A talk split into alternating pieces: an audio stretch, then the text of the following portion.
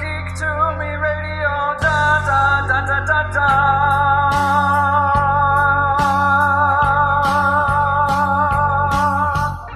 Welcome, welcome, welcome, geeks and nerds, girls and boys, to a brand new episode of Geek to Me Radio. Tonight, we have Emmy Award winning writer Stan Berkowitz on. We're going to talk about a lot of his work in the superhero genre, from the live action Superboy series to Batman Beyond to Justice League action and more. Just stand by.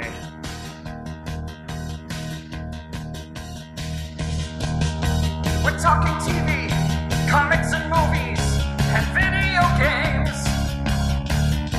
And if you don't know Star Trek and We'll try to explain.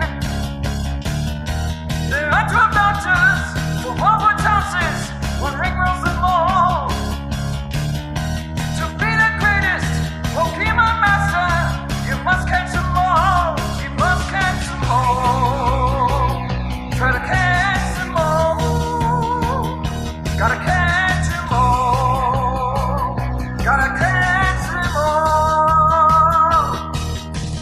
driving around the greater St. Louis area tonight listening to us on the Big 550 KTRS, hello to all you and thank you very much for tuning in after Outdoors Dan. Make sure you stick around next hour, Max on Movies. Max Foizey is here to bring you the latest in movies and film.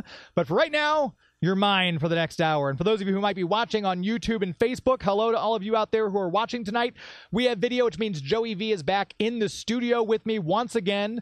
If you're streaming us out there on the web, on the KTRS app, or however you might find it, hello to all of you as well. And last but certainly not least, if you're hearing us after the fact in the podcast form, we appreciate you finding us there. Hopefully, you've already subscribed, left us a nice five star review. That always helps us out in search engine optimization, and we appreciate that greatly, as we do all of our listeners. Uh, my next guest is an Emmy Award winning writer known for a just an, um, more stuff than we'll be able to cover tonight, but we're going to try to get to it. He's got some fantastic stories about working on this project. Uh, please welcome to the show right now, Stan Berkowitz. How are you?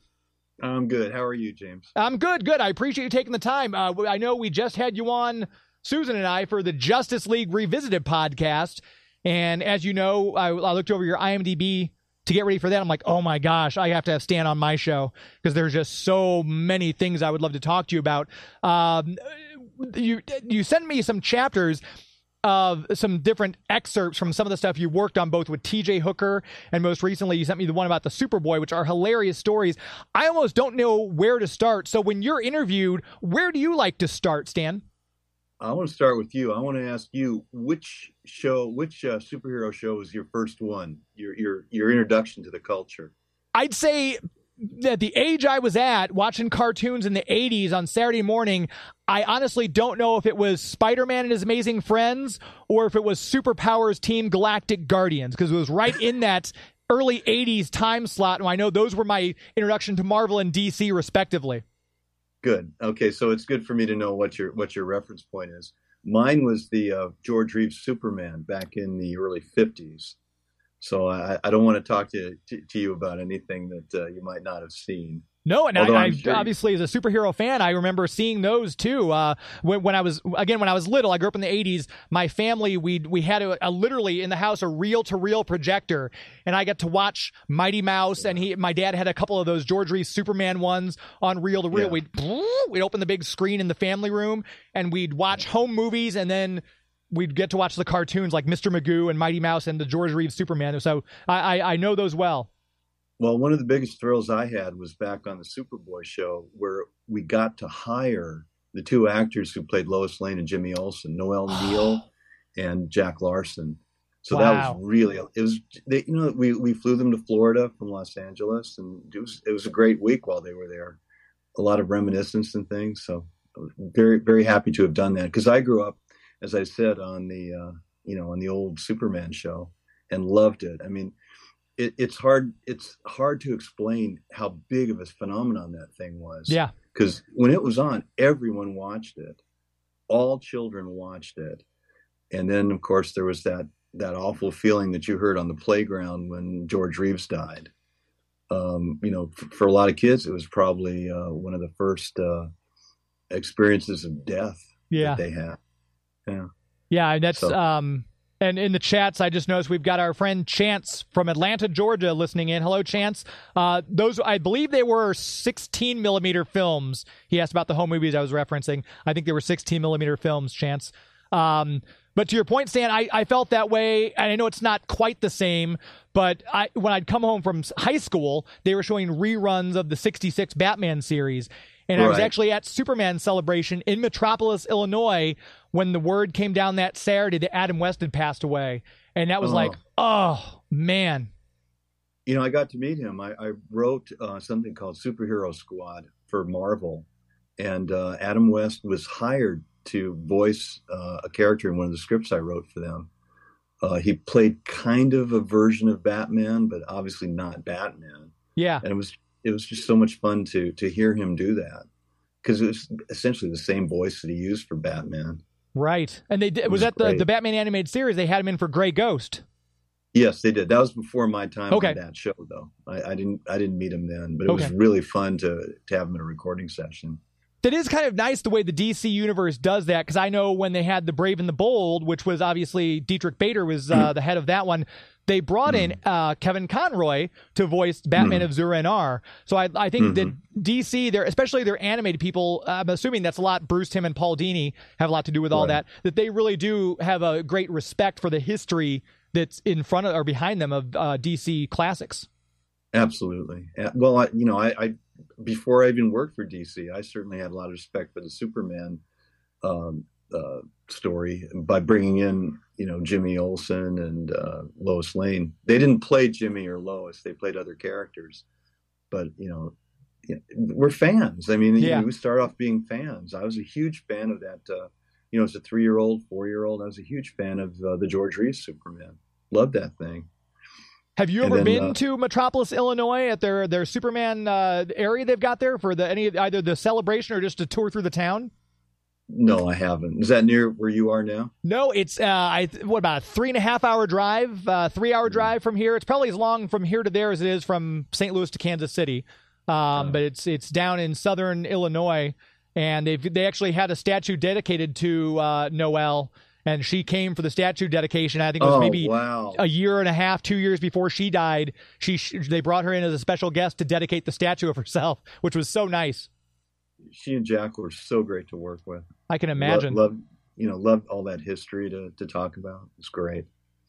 So I know when we had you on the Justice League Revisited podcast, and for those of you who don't know, you should go find Justice League Revisited wherever you get your podcast from. As if I'm not busy enough, I started a second podcast because I'm a glutton for punishment with the voice of Wonder Woman, Susan Eisenberg, and Stan was kind enough to join us there and talk about the episode in Blackest Night that he wrote uh, for that. Um, looking at all the stuff you've done too, when you first got into, uh, you're going from Superboy, which is live action, into the animation. And I know you talked to us about what that transition was like, but did you have any expectations going into the DC animated universe, whether things would be similar, different, better, worse? Uh, were those expectations met?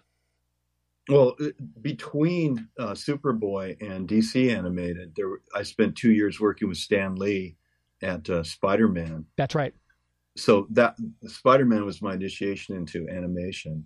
That's right. Yes. um, what what we're told, what live action writers are told when they when they start animation is that in animation you don't have to worry about budget. You you whatever you can draw. I mean, if you if as a writer you can describe it, and the artist if you describe it well enough so that the artists understand what it is, you can pretty much do anything in a, in in at least in 2D animation when they started to switch over to 3D animation, there there are much more constraints about budget because you're um, you're not literally building stages, you're not literally building characters, but within the computer, that's the the phrase they use. You're building something Right. that takes time, that takes money. So you have the same kind of constraints you have in live action. And you know, you can't use too many sets, you can't use too many props, you can't use too many characters. So it's a whole different thing. But initially Spider-Man and then the first years of DC animated were were all 2D, so it was great. You could just basically write whatever you wanted, never had to worry about budget. So when was that shift made? Like 95, 96 ish, or was it a little bit later?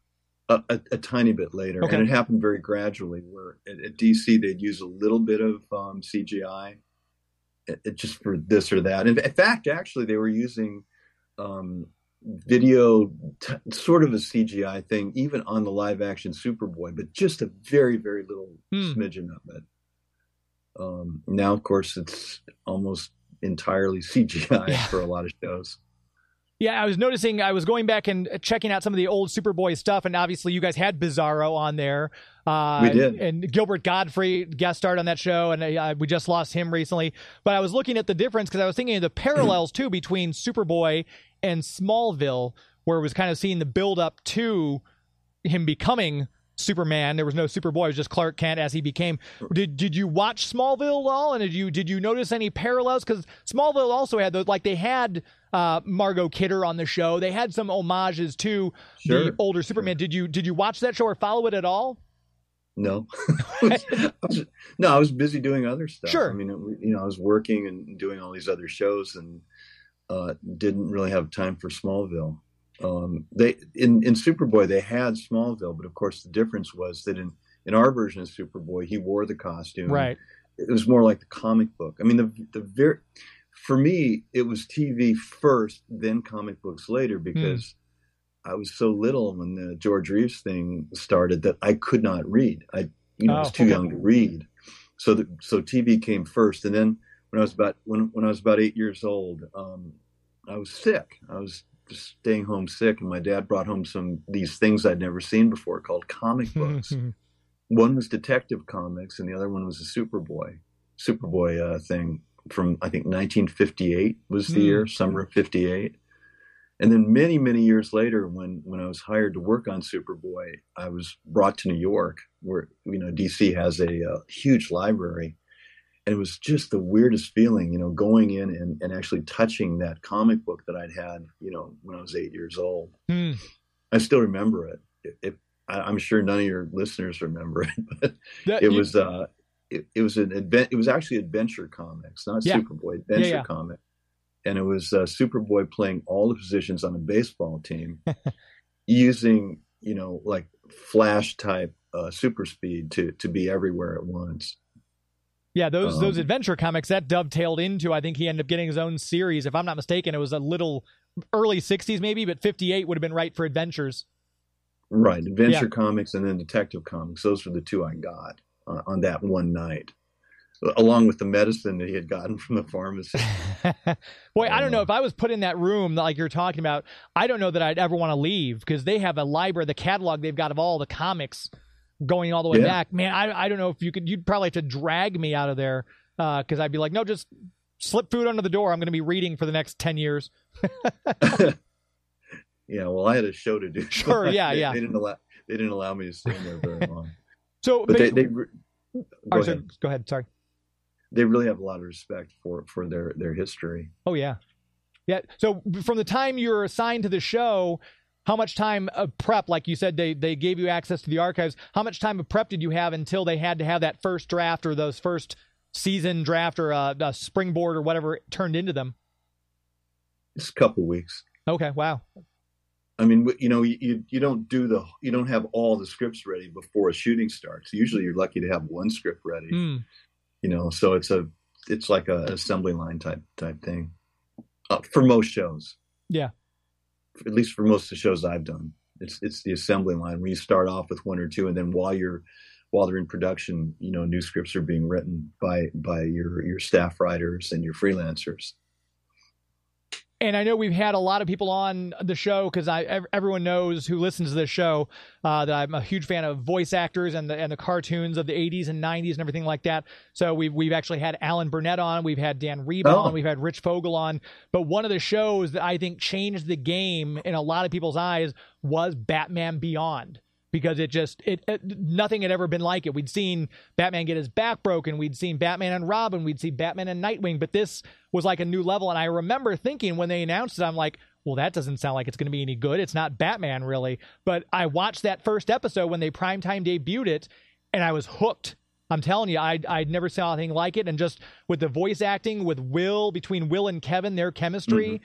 and then later on you bring in Cree Summer to play Max. Um, what an amazing show to, to be to be part of that. 'Cause I think you wrote 44 episodes of that show, if I'm not mistaken.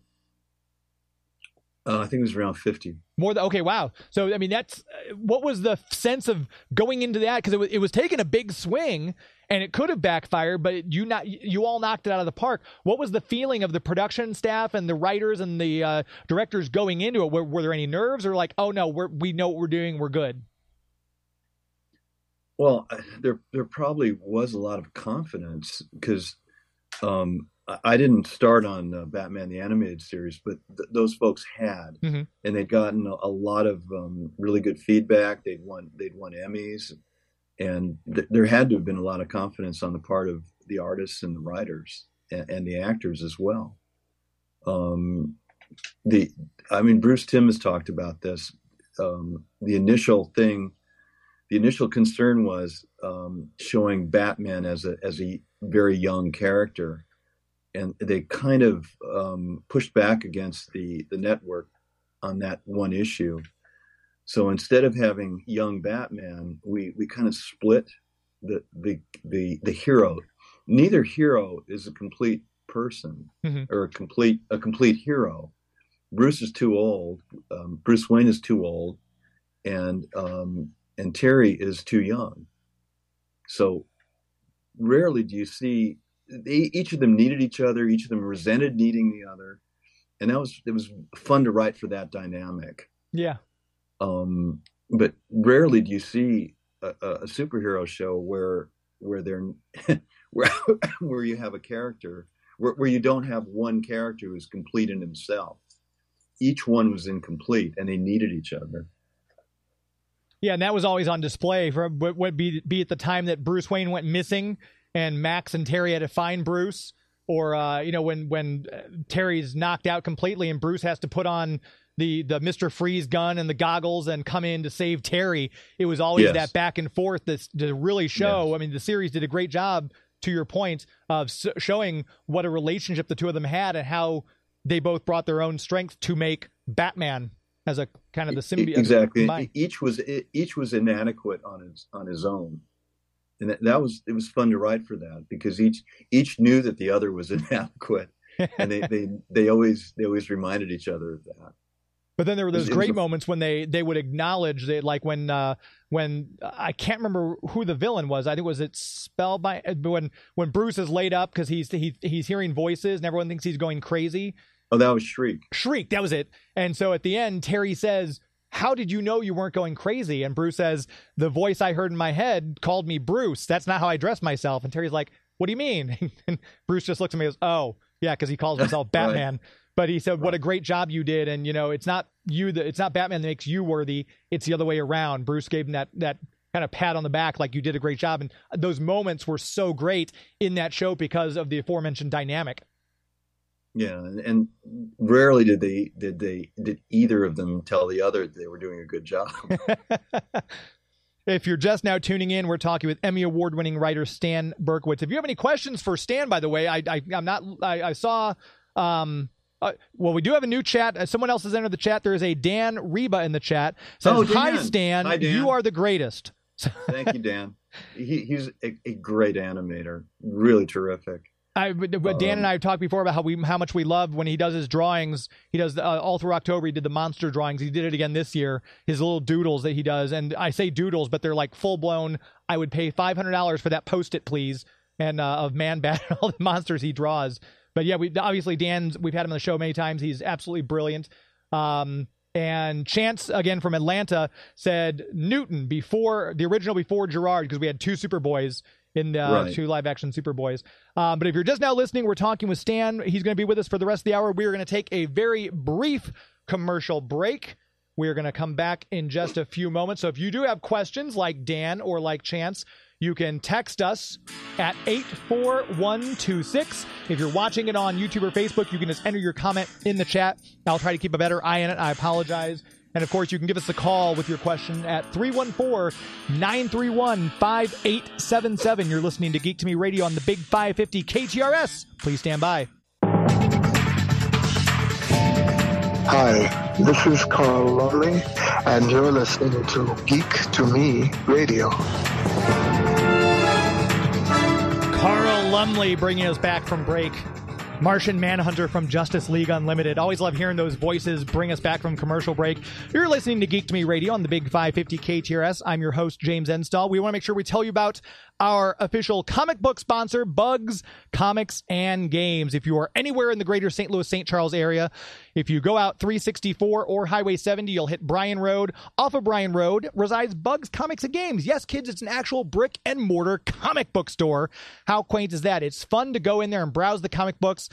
Eh, I've always talked about it. Stan Lee famously said when someone asked Stan Lee if comic books will ever be replaced by digital online books, and Stan Lee's quote was Comic books are like female breasts.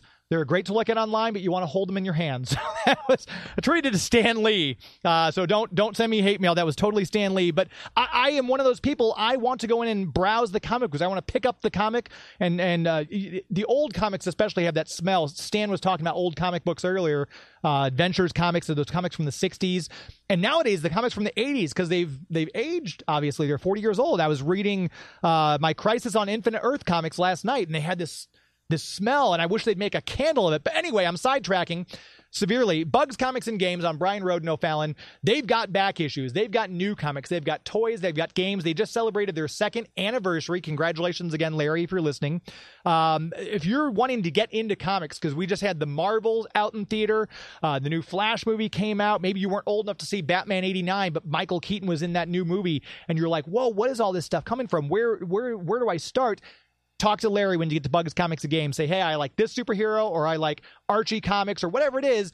Larry's got it, and he'll point you in the right direction. Uh, there was a, a, dad and his son came in the store this past weekend when I was there, and Larry's like, "Can I help you find something?" And the kid goes, "I like Star Wars." So Larry goes over to the back issues, pulls out, "Here's some new Star Wars comics. Here's some other ones." And he's going to give you comics that are in a price range too. He's not going to like, oh, here's a very expensive comic. You should buy this.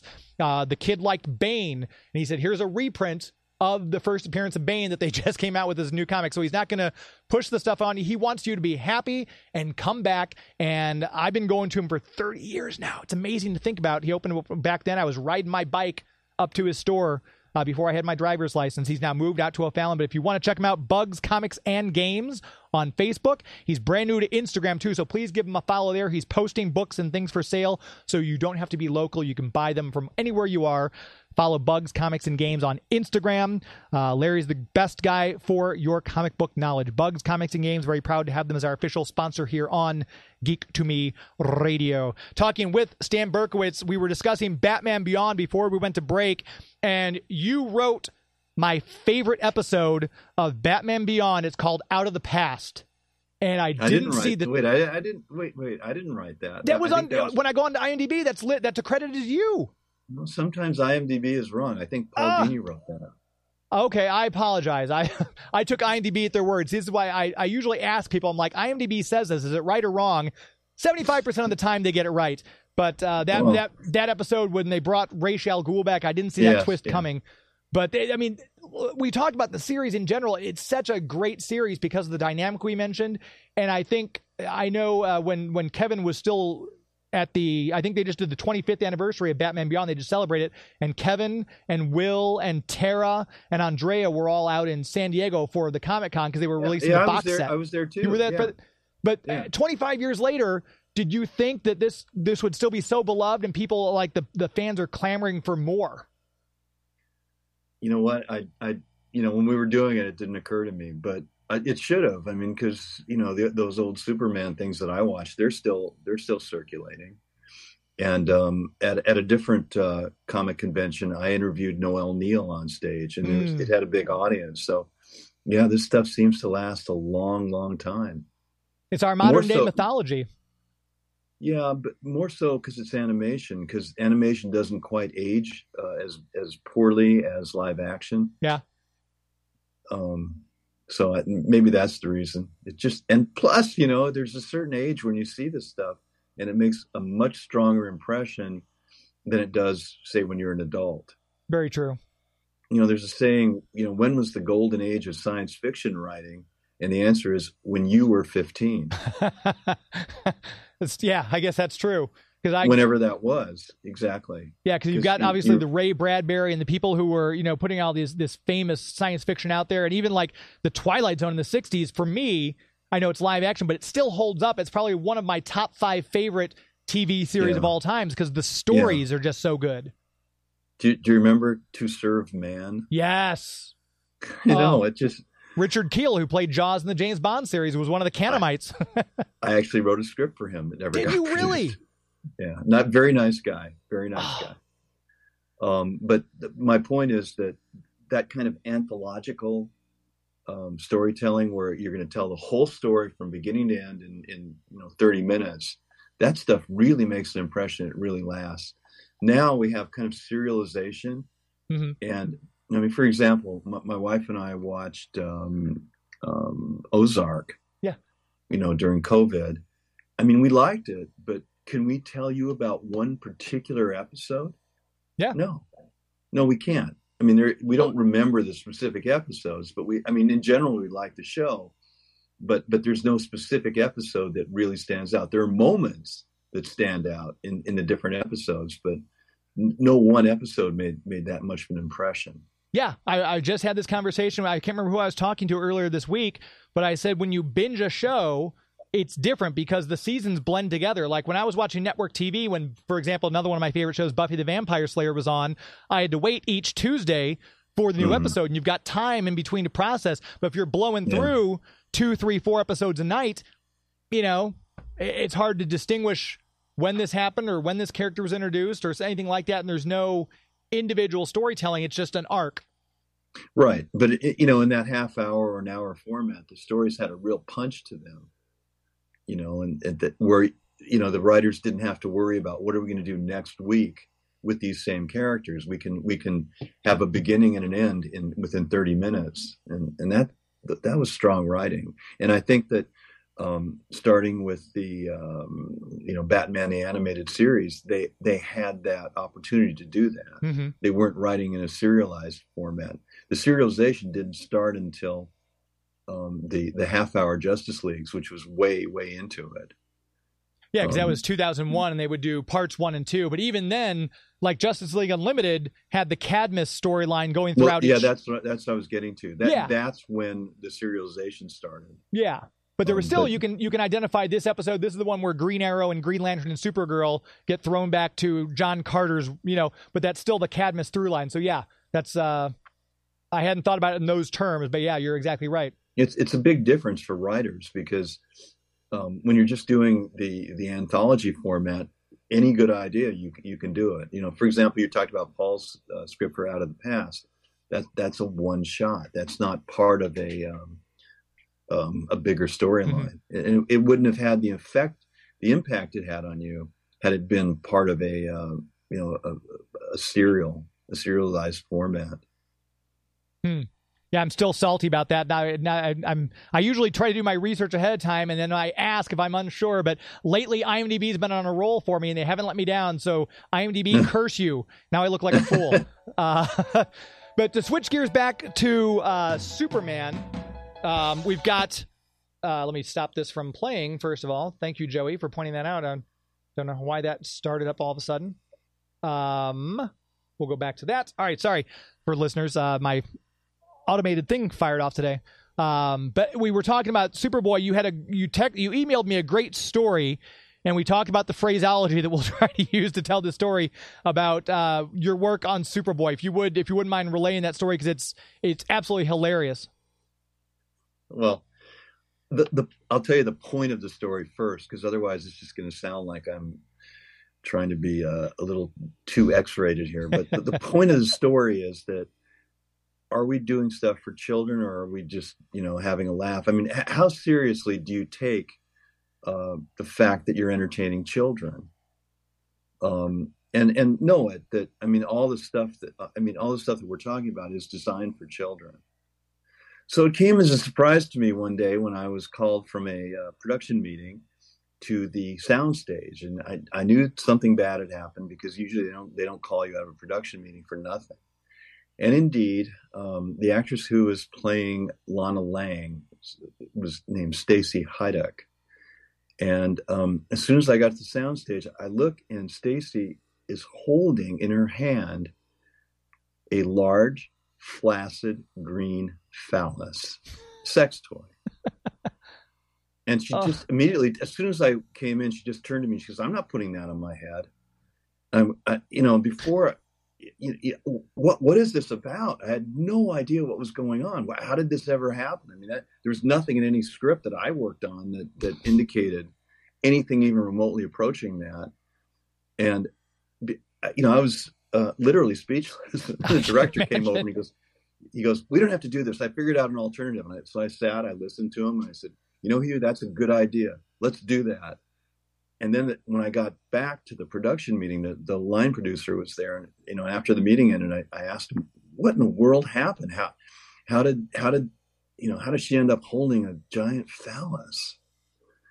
And uh, he said, "I, it was a, it was a device that I actually drew that was designed to pull the it was designed to help uh, it was alien technology designed to pull out the the memories of a person so that they could be duplicated somewhere else. And it was like a, a flap of, of like a triangular flap of skin that i had drawn. And i gave that to the prop man and uh, hope for the best so, but anyway the, the prop man came up with you know the, the three the, the three dimensional version of what he had was he showed it to the producer before you know a couple days before they were going to shoot. The producer looked at it and said you know this thing looks like a penis with legs. So i don't know that i maybe the prop man thought that that penis with legs bad. So penis without legs must be good. A- and and that is what Stacy was holding oh, and rightfully complaining about, you know, when I got to the soundstage. So the the question that any of your your listeners are might be having is, how in the world could the prop man have thought that bringing a, a, a large phallus to the set would go over well, or would be acceptable to anybody? And the answer was that uh, he was the guy who supplied marijuana to the cast. And he must have just thought it was a huge joke. I mean, it's just some, you know some stupid Oh. piece of crap. You know, he must have thought that the show, that the whole show itself, was just some stupid piece of crap for for kids, and who cares? You know, who cares what they were uh, looking at? You know, oh, and and that attitude, you know, this stupid piece of crap thing, go went for a whole bunch of um, children's television for a really long time. oof. I mean, when you when you look back at the the George Reeves Superman, even, or going back even further, I don't know if you've seen them, the Batman serials from World War II. And, and I've seen a couple clips. Yeah. Really cheap, done you know without any thought or consideration to story logic or anything like that. And it's just, hey, you know what? We're doing this for kids. I think the change came about when um, when you had Alan Burnett, Paul Dini, Bruce Timm doing Batman the animated series. Finally, they were doing something in I think early 92, 93, right around there that that took the audience really seriously, didn't talk down to them, um, and they ended up with something that that lasted for re- that has lasted for a really long Yeah. time, Yeah. and that adults could look at too, and Yeah. and not have their ins- in, intelligence insulted. And I think Batman the animated series um, created a a pattern or a format for all the other series from DC that the ones that I worked on for sure. Yeah, I know. Kevin famously told the story. Kevin Conroy always tells about him coming out for Batman, and they said, "What do you know about Batman?" He was in the he was in the meeting with uh, Paul and Bruce and Andrea, and Kevin Mhm. says, "Well, I know the '66," and they were like, "No, no, no, no. This is not. we- This is grounded. This is gritty. This is." And that all their direction, just telling them that much, this was to be taken seriously, um, Yeah. informed Kevin's version that we got, which, as you said, has now lasted 30 plus years, 1992. So I think they started recording and filming in like 90, 91. probably around there. Yeah. And and you and you know who Kevin's performance informed? Everyone's, absolutely everyone. Yeah. Uh, as soon as as soon as the guest actors heard him, they went, "Okay, that's the tone of the series." and we would occasionally run into problems, you know, when he Kevin wasn't around Hmm. because the you know there'd be actors brought in who never knew who never knew the show and maybe you know maybe if they were old enough maybe their their idea of a superhero show was the old Batman serial or or the Batman TV series Right. with Adam West and they would you know tend to overdo it and you know they'd be their performances would be excessive so Yeah. um, when Kevin was around it was a real blessing for for the director the voice director Yeah, I can imagine. He, yeah, yeah. And we miss him very much. Oh yeah. Oh my gosh. I, I've I can count on one hand the number of celebrity deaths that have brought me to tears, and it was just a year ago, little over a year ago now that we lost Kevin. And it was it still hurts. I I, I keep thinking every so often "Eh, I had to have imagined that, right? Kevin's still around, but that's very very tragic. Yeah, absolutely. Uh, again, we're talking with Stan Berkowitz for the remainder of the hour here. Uh, we've got uh, Zachary Nathanson weighing in in the chats and says, Happy early Thanksgiving, everyone. Both Justice League, Superman, Batman, the animated series were groundbreaking. Uh, Kevin was the heart of Batman. Yes, uh, Zachary, we, we completely agree. And you worked on Superman, the animated series as well, Stan. Um, let me take a, one more commercial break. Uh, we'll come back and chat more again. If you have questions, you can text us at 84126, or you can enter the chats like Dan and Zachary and Chance have all done, uh, or you can give us a call. I'm trying to watch the phones as well 931 5877 within the 314 area code. If you're outside the 314 area code, dial 314 931 5877. We're going to take another quick commercial break. We'll come right back and wrap up the hour talking with Stan Berkowitz. You're listening to Geek to Me Radio on the Big 550 KTRS. Please stand by. This is Kevin Conroy, the voice of Batman. You're listening to Geek to Me Radio. Since we just talked about Kevin, I had to play the return liner, of course, uh, which we play at least once per show uh, ever since he's passed away. It's uh, my little homage to Kevin. Uh, we all miss very much. You're listening to Geek to Me Radio on the Big 550 KTRS. I'm your host, James Enstall. We'll make sure we tell you about our premier sponsor, the people without whom this show would not be possible, and that is, of course, the Greater St. Charles Convention and Visitors Bureau. The website, hopefully you know by now, discoverstcharles.com. They were my very first sponsor right out of the gate when I started this ragtag little scrappy radio show six years ago. Um, and they've been with me ever since. If you've not been down to visit St. Charles lately, you just missed out on the greatest Halloween festival in the country. Uh, Legends and Lanterns, but you're in luck if you're a Christmas fan. They are getting ready to start up the day after Thanksgiving. This coming Friday, you can go downtown St. Charles and experience Christmas traditions. It is the longest running and largest Christmas festival in the country. This is their 49th year. You can go down there. You can literally order chestnuts roasting over an open fire. You can order a cup of authentic wassail from the Eight Maids of Milken. You can interact with traditional Christmas gift givers from around the country like Santa Lucia, Père Noel, and Father Christmas. And of course, you can make some mischief with the Master of Revels and Jack Frost. Uh, These cobblestone streets in this historic district are just picturesque. It looks like right out of a Dickensian story that you've stepped into, and you get to experience Christmas from yesteryear. So I, I'm just letting you know now if you're if you're tired of the hustle and bustle of the malls on Black Friday and you know beating people over the head for your free waffle iron at Walmart, take a step back. Go downtown St. Charles. These are all small businesses. You'll find gifts that you're not going to find at a big box store, and it's going to mean more. You're going to have more fun. You're going to enjoy the holiday more. What could be better than that, right?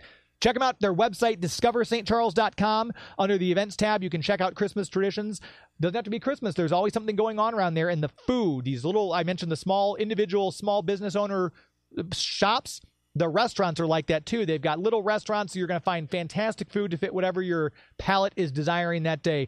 So whether you're from here locally in the greater St. Louis, St. Charles area, or you're a West Coaster like Stan, plan your trip. DiscoverStCharles.com. As we always say, it's an historically good time. We have Stan Berkowitz with us for just about another 15 minutes. Uh, the hour has flown by.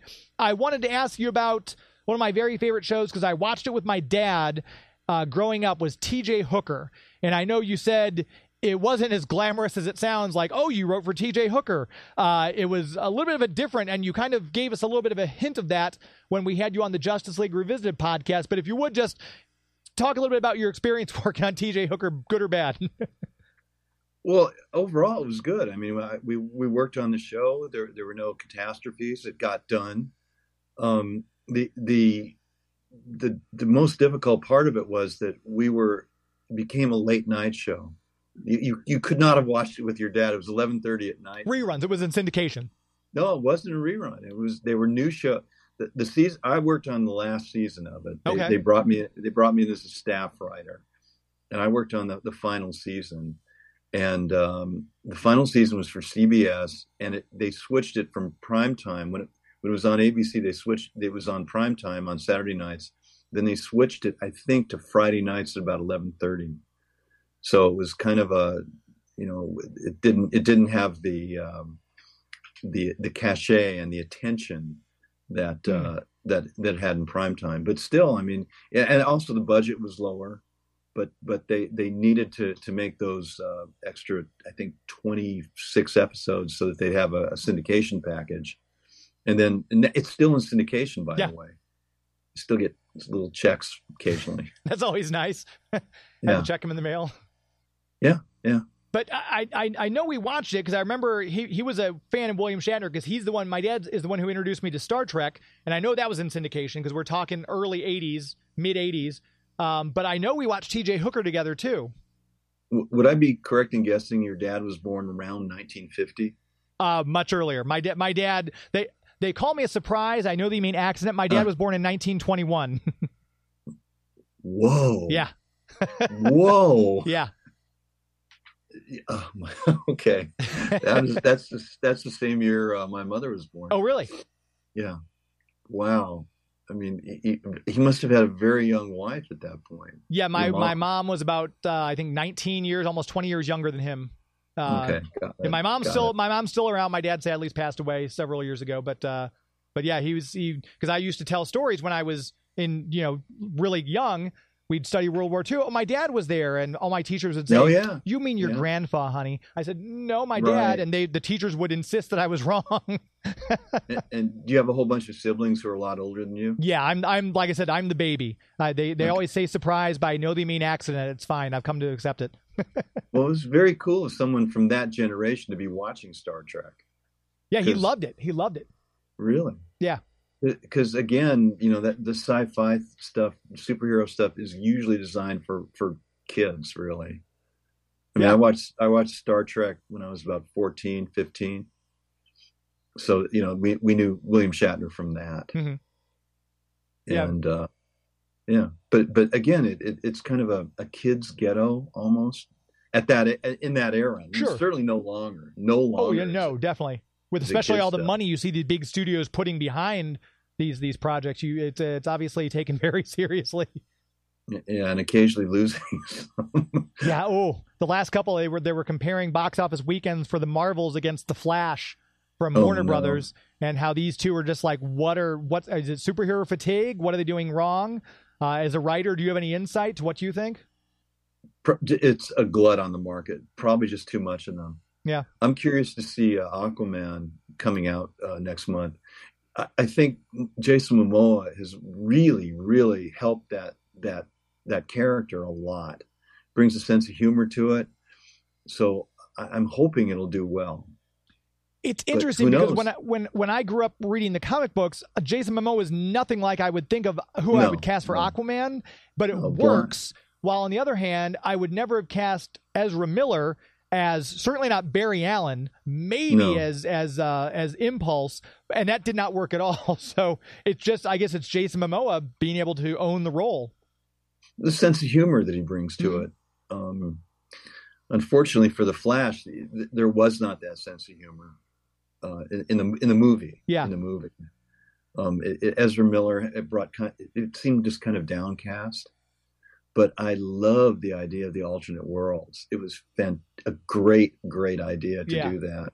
Loved watching that, and it, at, at the end, it kind of made up for for whatever um, flaws I saw Yeah, it, it- you know earlier in the movie to, to have them go going through all those different worlds meeting all those different characters what a great idea and that of course is based on the it all started with flash of two worlds that episode yeah, way back in the '60s. book. Yeah, would that be 61, 60, 61? Gardner Fox? Um, it would have been a little late because I think uh, the Silver Age Flash made his debut in 60. Well, no, 59. 59 was showcase number four. So, yeah, maybe you're Yeah. right. That might have been because he was already around by then. So, yeah, you could be right.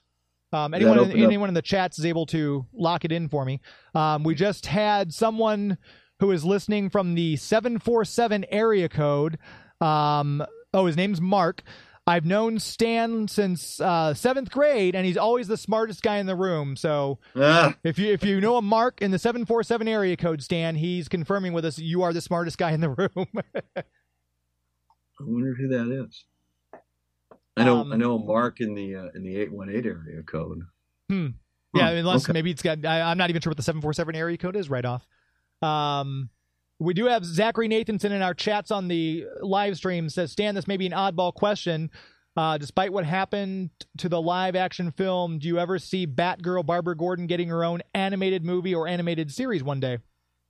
I don't see why not. I mean, you know, that seems like a good idea, but the fact that the the series the the and a very expensive movie was was shelved like that probably it it'll probably stain that character in much the same way that the Green Lantern movie that that came out uh, several years ago stained the Green Lantern character Yeah. for a while. So that would it you know eventually she'll she'll show up I'm sure just as uh, uh, you know there'll be more Green Lanterns but they have to they have to shelve it for a while. I, I will tell you this at, at, at DC when I first started working there um, back in 1990, um, the executives there are very very protective of the characters Hmm. As they should Because- be. because they've had problems. Yeah. You know, um, the Superman uh, serial, if you remember those, where the the flying is done with an animated with a cartoon. They literally cut from live action to a cartoon, Hmm. like the uh, To- Tony the Tiger commercials, where where where Kirk Alyn would run behind a boulder and then out would fly an animated Superman. And that's how they did their flying effects. And it was just embarrassing.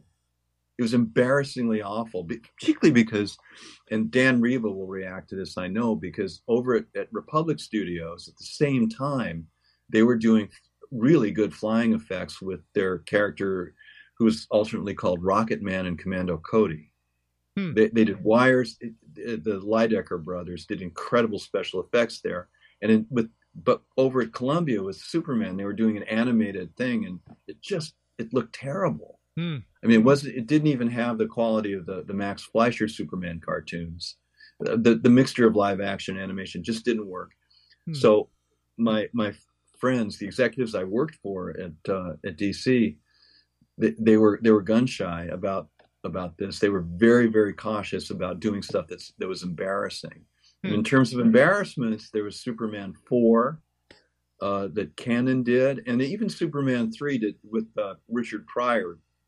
It, it seemed like an odd combination that, that didn't work terribly well. That I've got a soft spot because again, like you said, it's nostalgia. That was the first Superman movie that I saw in theaters. Right, Was with right, Richard. Pryor. I so get and I, and I'm a Richard Pryor fan. Like if I had to put up a a, uh, a what do you call it a Mount Rushmore of com- comedians, Richard Pryor Sure. would get a spot on the wall for me. So that's a little soft spot. I understand your point completely because it's not a great movie, but I've always got that little soft spot for it. Well, for Richard Pryor, of course, but it just didn't work. Right. the movie didn't work terribly well with him. Yeah. I Yeah, mean, was- it, you know, spend a little, just spend much less money and just have a concert footage of him. Right. Yeah. Yeah. Yeah. Um, I can't believe it's already this hour is already blown by. I know we've got to get out of here for uh, make way for Max on movies, who is up next. Um, as we're parting, Stan, I, I rem- remind the audience if they want to keep up with you, uh, website, social media handles, things like that. Is it is it Facebook? Is it Twitter? Is it Instagram? Where can they find you? Nowhere. Sorry to say that. Um, That's why you're the um, smartest man in the room because you know to stay away well- from social media. Su- Susan's podcast, I think, and um, but, if they're patient, if they remember my name, I'm I'm working on a book. There's some of the stuff that we talked about Yeah. tonight will be in a book. Um, I'm not sure when it when it might happen, but my best guess would be sometime around the beginning of summer, so that um, I could go maybe to the San Diego Comic Con and then later in the fall to the New York Comic Con to publicize it. But it's all very tentative. Just you know, keep my name in mind if you can remember. All the way for another six months or so. Well, and like I said, we I, I need to have you back because I mean I've got pages of stuff. They're from IMDb, so half of it's probably wrong now, which I'm still salty about. But uh, I, I'd love to have you back on. So as it gets closer, email me again because we can have you on, talk about more stuff, and and promote the book too. I'd be I'd love to have you back on. Well, I'd be very grateful for that. And I had a wonderful time talking to you, and thank you very much for inviting me. No, likewise, have a happy anytime, and uh, we'll stay in touch, and and uh, we'll talk again soon. I hope. And I wish a very happy Thanksgiving to you and all your listeners. So thank you for having me. Thank you. Happy Thanksgiving to you as well. We appreciate it, and I know the Take listeners care. do too. Thanks. Be well. Take care, James. There he goes, Emmy award-winning writer Stan Berkowitz. I just all the stories. My goodness, we like I said, I need about a three or four hour show uh, to get through all the stuff that I would have loved to have talked about with Stan. And this happens with all the guests. We just get into it, and I feel like the hour just blows by. However, when I'm sitting in traffic, an hour feels like five hours. So I need to find something to do with. Uh, how to manipulate time. But if you, uh, yeah, so if you, if you have any questions that you want to ask Stan, you can always email us uh, at gmail.com, and I'll try to pass those questions along. And uh, I appreciate all the people who did text on both the live stream and the regular uh, KTRS text lines tonight. We appreciate all of you listening and, of course, and tuning in. Um, Dan Riba says he can't wait to read that book. Uh, so there's uh, there's two copies already sold for you, Stan. Me and, and Dan Riba. Nostalgic Pod Blast in the chat says the Vera robot was cool in Superman 3. Cigarette Tar Superman fighting Superman was cool in Superman 3. So yeah, I enjoyed aspects of that movie. I, I agree with you, Nostalgic Pod Blast. That was a lot of fun. And uh, you know, it's just it's one of those things. Nostalgia is great, which is why I love doing this show because I get to talk to fantastic people uh, like Stan and um, again, you can catch him if you didn't already. Go find Justice League Revisited, the podcast. Wherever you listen to your podcast, type in Justice League Revisited. Susan Eisenberg and I host a show. We drop it every two weeks. Stan's episode is already out where we covered in Blackest Night. It was a uh, two parter. So we had Phil LaMarr, who voiced John Stewart Green Lantern, come on for the other part of that one. Our episode with Kevin Hopps, the writer, just dropped for The Enemy Below. And I'm currently in the process of editing our conversation with George Newbern, the voice of Superman, for Injustice for All. We've already got some great people lined up because we're trying to record these ahead so that Susan and I can have the holiday break without having to do any work during December. So we've got some great. We just got done. I know it's not a secret because we promoted on Twitter. Uh, we interviewed Michael McCuistion and Kristopher Carter, two thirds of Dynamic Music Partners, to talk about the music of Justice League and Justice League Unlimited. We got some great stories from the two of them, and we're already scheduled to record with a few more of the voice actors who shall remain nameless at the moment because I want to surprise you all. So make sure you check out Justice League Revisited. What did I say? Did I say something? George Newbern? Yeah, we announced him. Yeah. Yes, and see, Joey loves George. Everyone loves George. It's he. I was editing that podcast, and I texted Susan. I said he's just got such an exuberance in his voice. Um, so if you're a Justice League fan, hopefully you've checked out Justice League, revisited the podcast, and we're gonna plan a live watch along. So Susan and I are gonna live tweet an episode. We haven't decided when. It'll probably be after the first of the year. So if you're a fan, uh, follow us on Twitter at OG Justice League, and we'll announce there when we plan to do our live tweet of a show, an episode. And follow me on Twitter at Geek to Me Radio, and you will always inform you of when we're having great guests like Stan Berkowitz on to talk about the work we do here. And if you're watching us on YouTube, hopefully you've hit that little subscribe button that's there so you don't miss an episode. Hit the bell notification, you'll know when we go live and that way you'll know and be informed when we have a new episode coming up. Uh, thank you as always to Joey V. I'm going to grab the wrong camera again, aren't I? Joey V. right over there, producing the show. I'm going to do both cameras just to be safe. There's Joey. Look at him; he's gorgeous, helping us out with all the video, which is why you all got to see Stan tonight. It's all thanks to Joey V, who makes the show sound and look as good as it does. Uh, that's going to do it. Another show in the books. I hope you all enjoyed everything tonight. Uh, my thanks once again to my sponsors, the Greater St. Charles Convention and Visitors Bureau, discoverstcharles.com, and to Bugs Comics and Games, Bugs Comics and Games on Facebook, and Bugs Comics and Games on Instagram. And thank you to Stan Berkowitz, my guest. Until next week, my friends.